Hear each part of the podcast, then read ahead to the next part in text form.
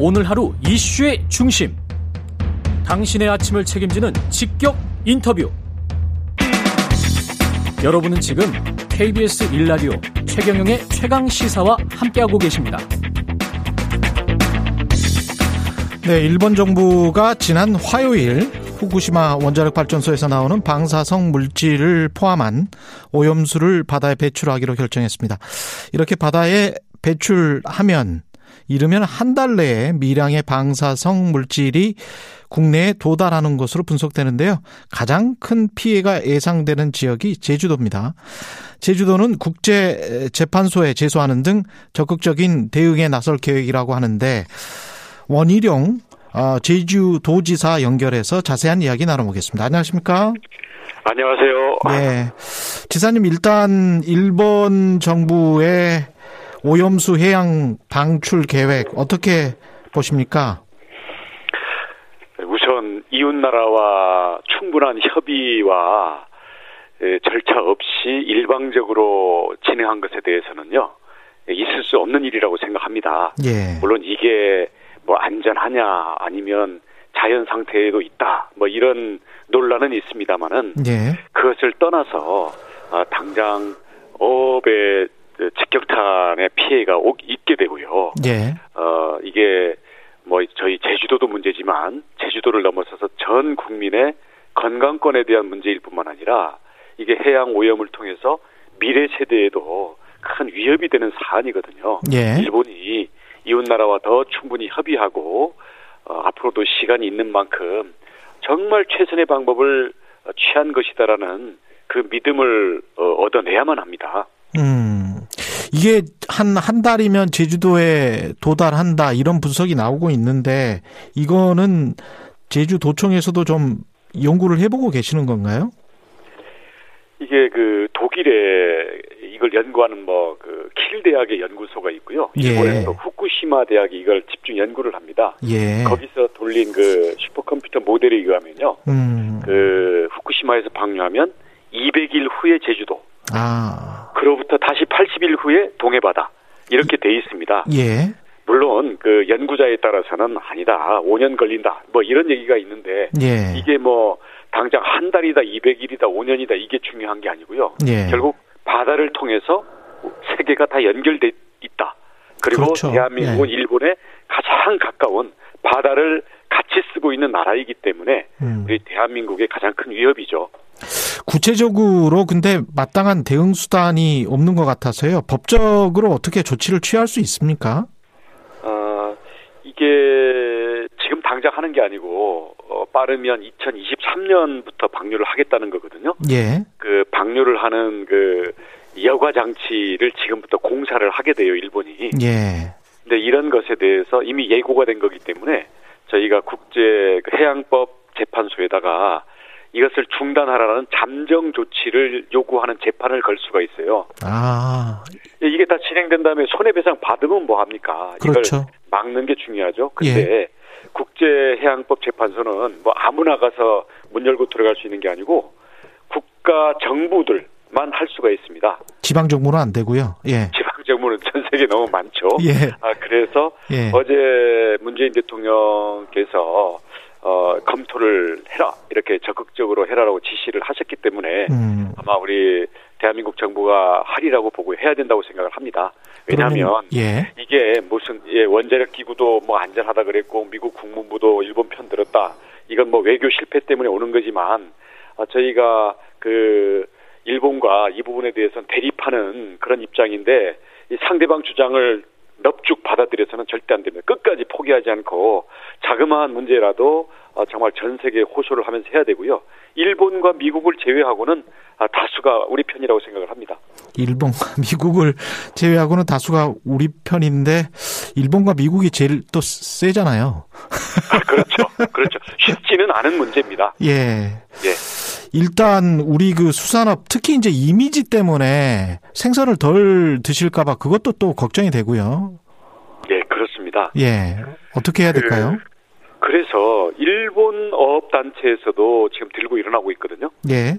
예, 그래서 그 움직임이 뭐 더 강해지면 어, 서로 상승 작용을 할 수도 있는 부분이고요. 네. 그래서 이게 어그 이 오염수 방류로 인한 어 피해가 어, 인과관계라든지 이런 게 확정이 되면 아마 손해배상의 길은 지금 중단시키는 것보다는 법적인 그 길이 더 열려 있을 겁니다. 예. 근데 문제는 법이라는 게이 그 겉으로 보면 뭐 다 권리를 보장해 줄 것처럼 돼 있지만 들어가면 증거가 있니 없니 그렇죠. 뭐 요건이 되니 안 되니 뭐 시간이 지났니 안 지났니 이러면서 이 복잡하고 그 비용과 노력 때문에 이 당사자들은 먹고 살기 바빠가지고 피해를 또 입증해야 되는데 그것도 쉽지 않지 않습니까? 그렇죠. 예. 그래서 그런 부분들에 대해서는 우리 중앙 정부와 지방 정부가 적극 나서서 서로 연대해가지고 음. 정말 그 돈이라도 거두고 정말 일본 당국에 대해서 우리가 합동 대책 그 대응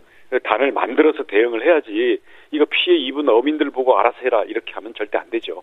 2023년부터 방류 계획이고 그 중간에 이제 중단을 하라 이런 네. 가, 일종의 이제 가처분 소송 같은 거를 국제재판소에 내야 된다 그런 말씀이시고 단계별 대응 방안 같은 거는 있습니까? 어, 우선 그 2023년 이전에는 그 이제 에, 그 공사하는 과정이라든가 이런 부분들에 대해서 뭐 IAEA 국제 원자력 기구를 통해서 어, 검증할 수 있도록 되어 있습니다. 예. 이 이해관계자 국가들이 참여할 수 있는데 문제는 IAEA가 이미 일본과 미국의 입김이 워낙 센 기구요. 예. 거기서는 주로 과학자들이 따지기 때문에 과학자들은 야 이거 과학적으로 문제 없다 이렇게 되면은 사실은 그 나머지 문제에 대해서는 그는 국가들이 알아서 할 일이다 이렇게 그 제외시켜 버릴 가능성이 많거든요. 예. 그래서 그 링 자체가 이 우리 구- 어, 국민들의 건강권이라든가 이런 미래 세대의 위협이라든가 국민들의 불안감 이런 부분들에 대해서는 어떻게 보면 냉정하게 자를 수 있는 그런 기구이기 때문에 그런 점들에 대해서 너무 기대를 하면 안 되겠고요. 우선 음. 정부가 이 다른 나라들과 이 손을 잡고 지금 뭐 러시아라든가 중국이라든가 아니면 결국은 이제 이 동남아 같은 나라들도 다 영향을 받게 돼 있기 때문에 국제적인 무대에서 일본을 상대로 압박하는 이 압박 강도를 높여가는 것만이 가장 실효성 있는 방법이라고 생각하고요. 예. 그 다음에는 대안을 제시를 해야 되겠죠. 왜냐하면 일본 이게 왜냐하면 하루에도 이게 예, 수백만 토씩 계속 지하수와 빗물 때문에 음. 예, 이게 쏟아져 나오고 있기 때문에 예. 일본 보고 가만 놔둬도 어차피 이게 넘칠 텐데 그러면 대안이 여러 가지가 있죠. 이거를 뭐 이 고체식으로 이, 연결시키는 방법도 있고 예. 공개 중에 증발시키는 방법도 있고 그렇죠. 정말 돈 들어가는 거는 다 돈이죠. 저- 저장고를 무제한 예. 무제한 지어라 예. 이렇게 할 수도 있는 건데 어 여러 가지 그 대안을 놓고 일본 정부와 정말 머리를 맞대고 예. 어 구체적인 데이터와 대안을 갖고 싸워야 되죠. 이왕 연결이 된 김에 정치 이야기 좀 해보겠습니다. 사실 재보궐선거에서 이제 국민의힘이 대승을 거뒀는데 어떻게 평가하시는지요? 어 민주당이 패배한 건 확실한데요. 예. 국민의힘이 승리한 건지는 아, 알수 없습니다. 그렇게 생각하세요? 예. 승리가 아닐 가능성이 많습니다. 왜 그렇게 민심- 생각하십니까? 예. 그 소득주도 성장이라고 했는데 예. 지금 경제난과 최악의 고용 쇼크였잖아요. 음. 거기에다가 집값 뭐 자신 있다고 해놓고 어 지금 어, 많이 올랐죠. 미, 예. 친 집값에 전세 대란까지 왔기 때문에 이런 점에 대해서 어, 민심의 분노가 폭발한 거고요. 특히 젊은 세대들이 이 문정부의 정책이 그대로 되고 어떤 내로남불의 태도를 보니까 음. 우리들의 미래의 희망을 여기에 맡길 수 없다. 그래서 심판을 한 거죠. 그러니까 그런 면에서는 어, 국민의 민생을 살피고 젊은 세대의 희망을 줄 수 있는 어, 정치로 다 바꿔라. 이런 분노의 명령은 내려졌는데 그래서 민주당은 우선 심판을 받은 거고요. 국민의힘이 여기에 대해서 부응할 수 있는지 이제 다시 원점에서 어, 국민이 이제 보고 있는 거고요. 국민의힘도 4년 전에 처참한 실패를 통해서 국민에게 퇴출 명령을 받았었기 때문에 정말로 바뀌었다. 360도 바뀌었고 앞으로는 과거의 잘못을 어, 깔끔히 씻어내고 전혀 새로운 어, 그런 정치를 해나갈 것이다. 이런 믿음을 얼마나 얻느냐에 따라서 국민의힘의 내년의 운명이 갈리겠죠. 예. 지사님 선거 끝나고 페이스북에 마지막 소감으로 이제 다시 시작이다. 이런 말씀하셨는데 이 대권 출마를 향해서 다시 출발하겠다. 뭐 이런 의미로 해석 할 수도 있습니까? 아, 그 의미도 포함되어 있습니다. 당연히. 왜냐하면 아.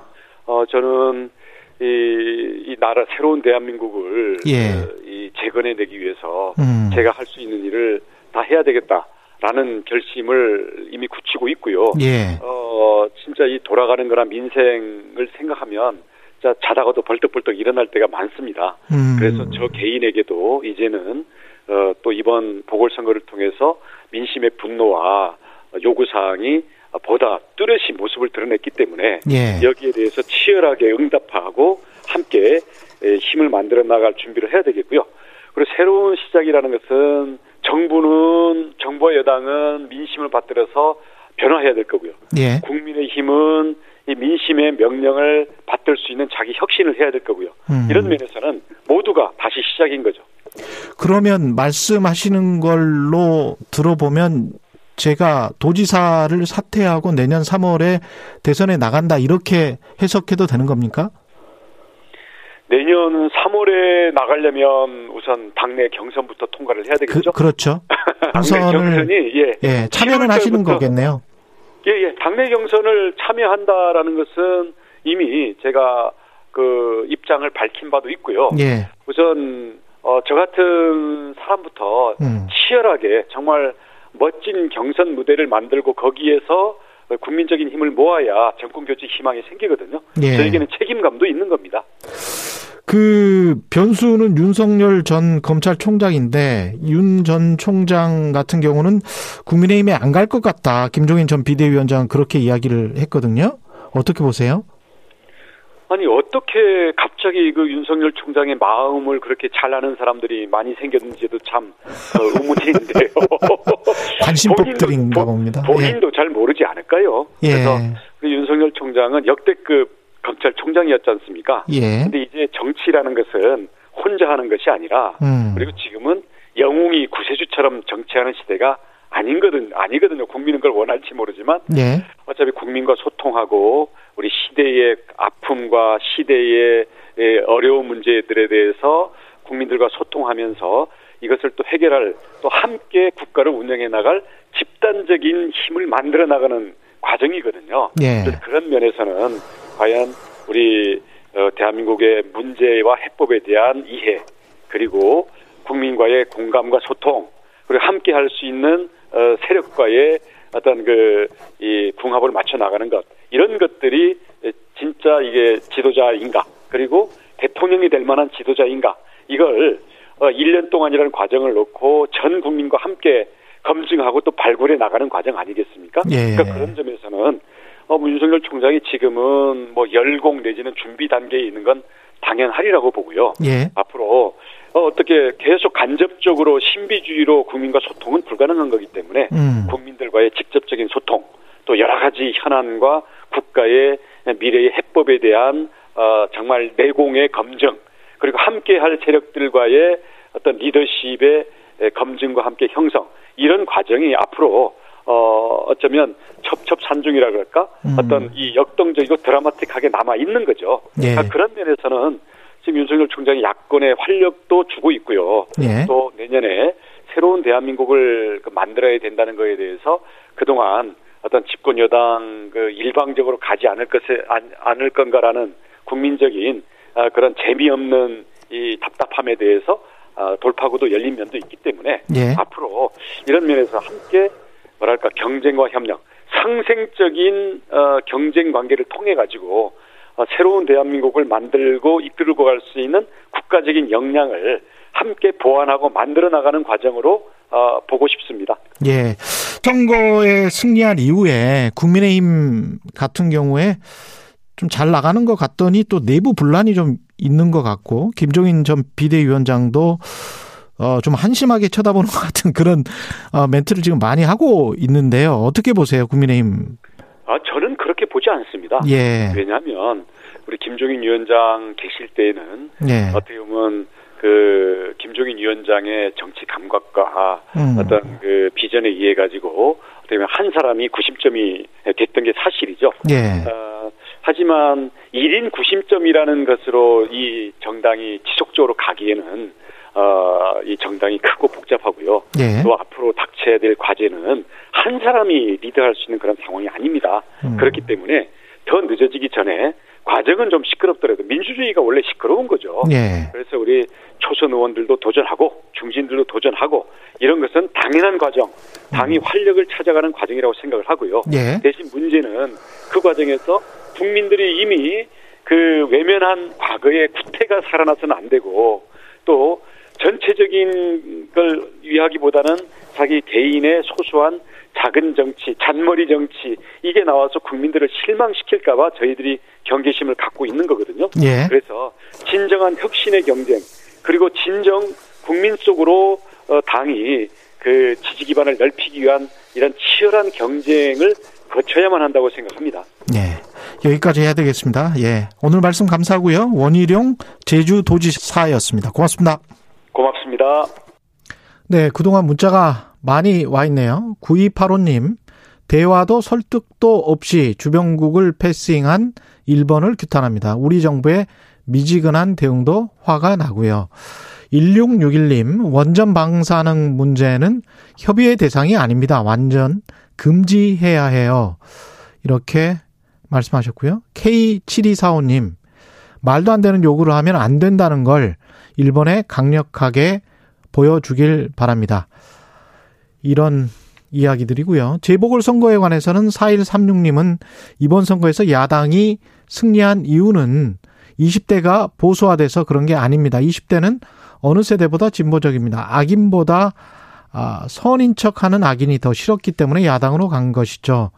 이렇게 말씀하셨고 예예 JK님은 라디오로만 듣다가 유튜브로는 처음 접하는데 잘생기셨어요. 이런 진실을 말해 주셨습니다. 예.